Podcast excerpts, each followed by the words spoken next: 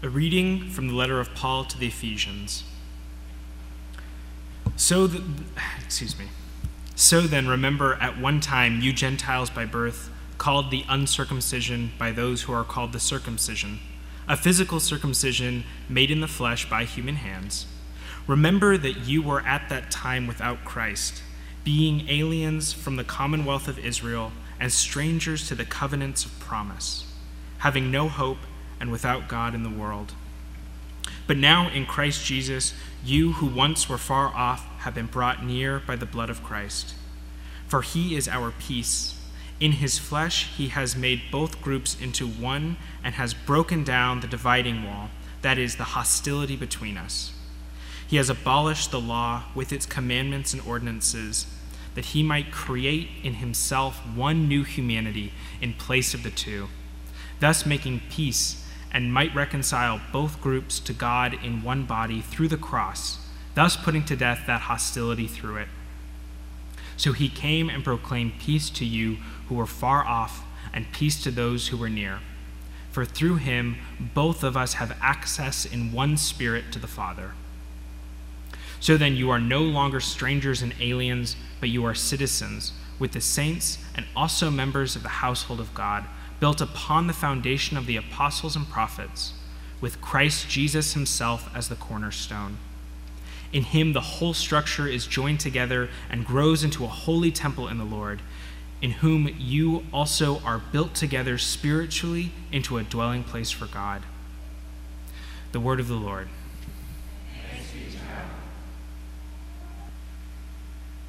May the words of my mouth and the meditations of my heart be pleasing and acceptable in your sight, O Lord, my rock and my redeemer. Amen. So there's this documentary about two brothers. Tom is a failed horror movie director who has moved back in with his parents. And his brother, Matt, is the lead singer of one of the most internationally acclaimed indie bands of the 21st century, The National.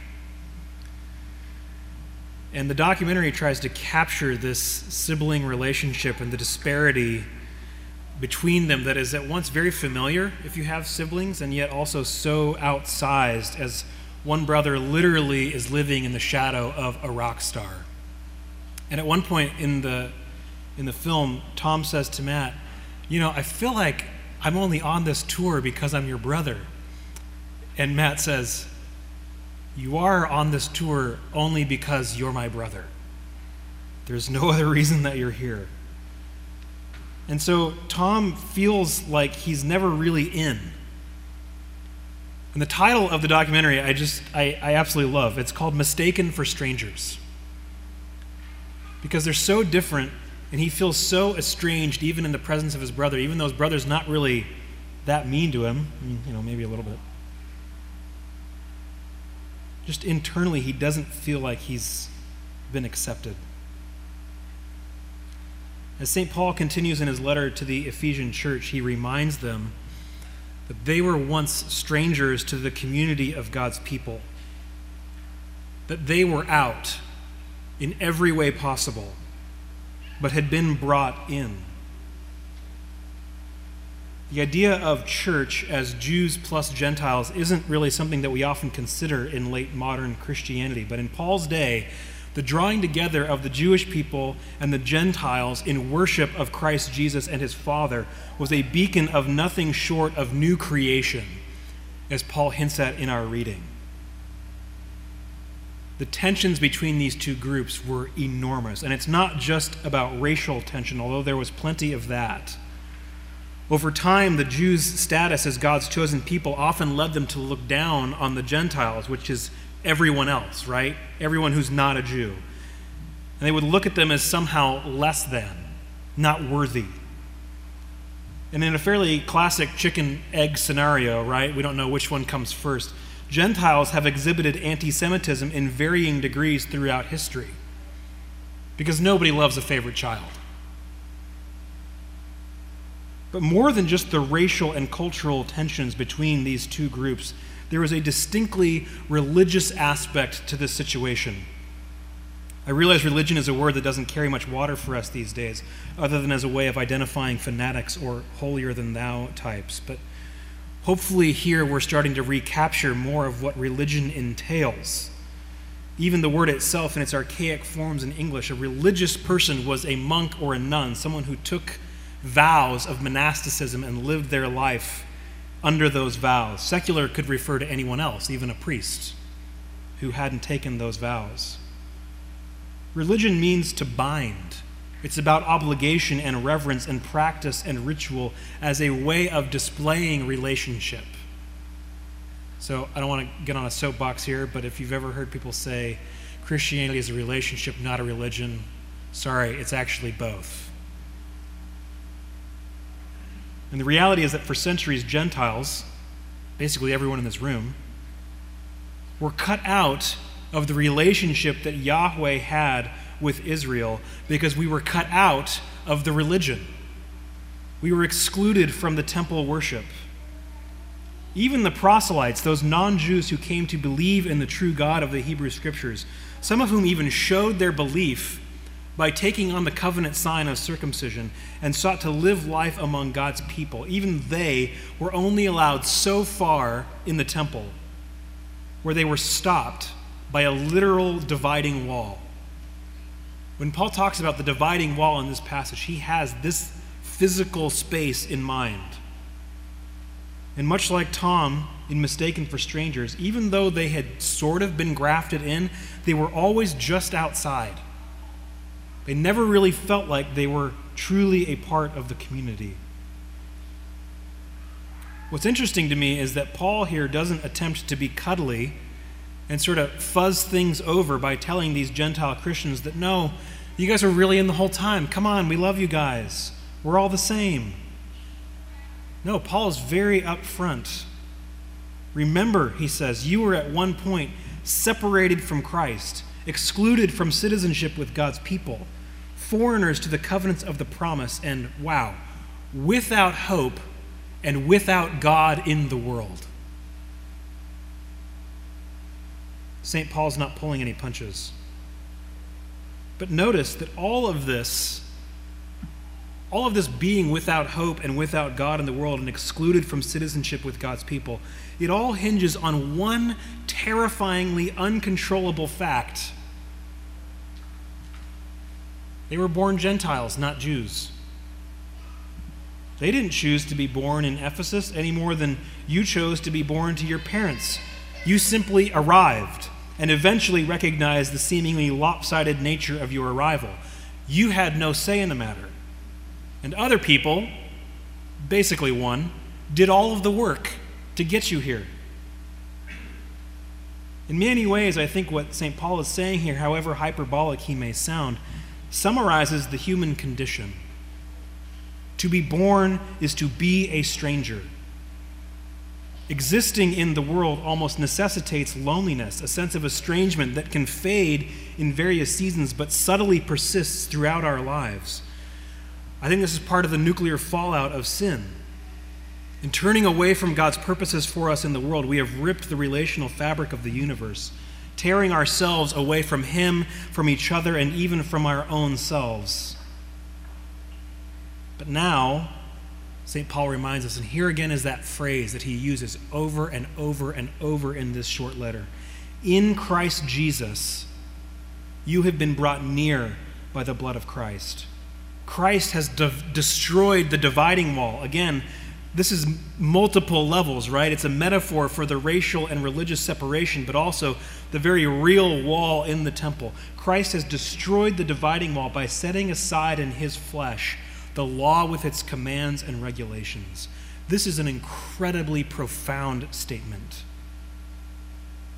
What Paul is getting at is similar to what the author of Hebrews tells us.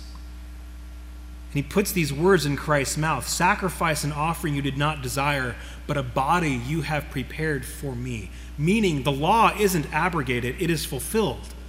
Christ in his flesh and blood has fulfilled everything that the Mosaic law was pointing to, in that he has brought about the reconciliation that the law of Moses could only ever point to, like a road sign signaling the destination itself.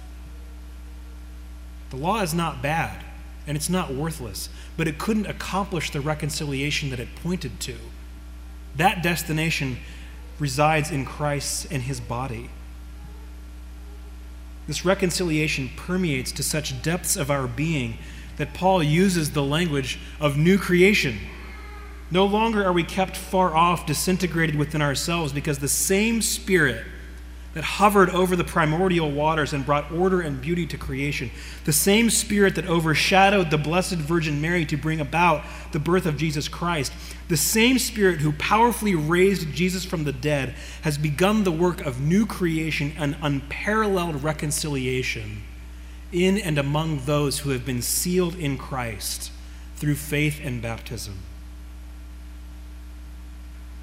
Just as I said last week, that God's covenant making means that the rights of children, the rights to and be inheritors of his kingdom, simply are the rights of his baptized followers. So here, the Spirit births us into this radical reconciliation. And the second birth from above is much like our physical birth it is something that happens to us that we only begin to understand later on. But it is this understanding that we seek to expand just as babies instinctively work really hard to eat, to learn motor skills and language. So we have been given all the avenues of nourishment needed to grow up into Christ, who is the head of the body. We have already been reconciled. Do you get that? It's not dependent on our understanding of it. We have already been reconciled, and now we must allow that reconciliation to soak through the towel of our existence, permeating everything. This is part of the reason that the rhythms of common prayer are so important to us, is because prayer is an embodied practice of appropriating the reconciliation that is ours, right? It is behaving like children of the King, living our life in the presence of his throne room. That's what it means to come to him in prayer daily. Is to live in his presence. As Dietrich Bonhoeffer wrote, a day without morning and evening prayers and personal intercessions is a day without meaning or importance. Because you're not taking seriously the reconciliation that has been given to you in Christ Jesus, that you have been made a child of the King. The Spirit is a seamstress, sewing together again the fabric of God's world that has been so torn apart. And as the Spirit does this work of new creation, He is crafting a tapestry more beautiful than we could imagine. And we have the opportunity to be the thread in His hand, pulling the fractured world back together into a unified image of God. And if you'll allow me to press the metaphor into insanity, it's as if Christ's body, in taking on the sin of the world, became the shredded and tattered fabric of the disintegrated, lost world. And it is now through his suffering that we are stitched back into the divine life itself. That's the sort of reconciliation that is on offer. We're not just a tattered piece of cloth floating out there, we have been sewn into the thing itself the very fabric of God's being. And so we are now no longer strangers. We have been brought into the very household of God, and we are being joined together into a temple of the Lord. Christ is our cornerstone, or in some translations, our capstone. When they would build those ancient archways, if you've traveled in the Middle East or in Europe, you've probably seen them, those giant stone archways. There would be one stone cut with geometric precision to go in the very middle at the top of the arch that would keep all the rest of the stones from falling down. Christ is our measure. He is the one that the entire building is situated upon that measures out the rest of the foundation, and the apostles and prophets are that foundation. And this is why we self consciously understand ourselves to be an apostolic church.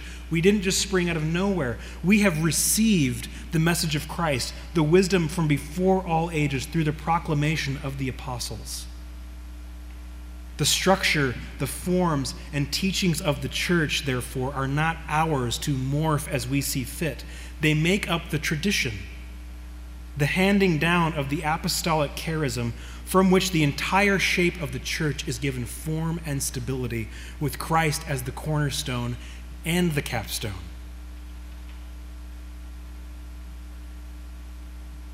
This turn of events, to have gone from people who are far off and walled away from the center of the temple, walled away from God's presence, being without hope and without God in the world, going from that to being built into a dwelling place for God Himself.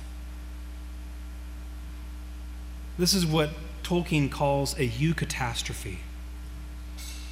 He had to make up a word for such an incredible term, turn of events when hope seemed lost, but through a sudden reversal, all the sad things have become untrue, and the light and joy of new creation begins to stream through the windows of our lives. This is the mystery that was hidden in Christ for all ages, that has been entrusted to the apostolic church. That God, from the very beginning, has wanted to dwell among not just the family of Abraham, but all the nations of the earth. Which means that our response can only be one of praise and thanksgiving and sacrifice to a God as glorious and praiseworthy as this. What wisdom! What joy and what unsearchable riches are ours in Christ. Hear St. Paul in the preceding paragraph to our reading that we had this morning in his letter to the Ephesians. As for you, you were dead in your transgressions and sins, in which you used to live when you were followed when you followed the ways of this world and of the ruler of the kingdom of the air, the Spirit who is now at work in these who are disobedient. All of us also lived among them at one time, gratifying the cravings of our flesh and following its desires and thoughts. Like the rest, we were by nature deserving of wrath. But because of his great love for us, God, who is rich in mercy, made us alive with Christ, even when we were dead in our transgressions. It is by grace you have been saved. And God raised us up with Christ and seated us with him in the heavenly realms in Christ Jesus, in order that in the coming ages he might show the incomparable riches of his grace, expressed in his kindness to us in Christ Jesus. For it is by grace you have been saved, through faith. And this is not from yourselves, it is the gift of God not by works, so that no one can boast. For we are God's handiwork, created in Christ Jesus to do good works, which God prepared in advance for us to do. In the name of the Father, and the Son, and the Holy Spirit. Amen.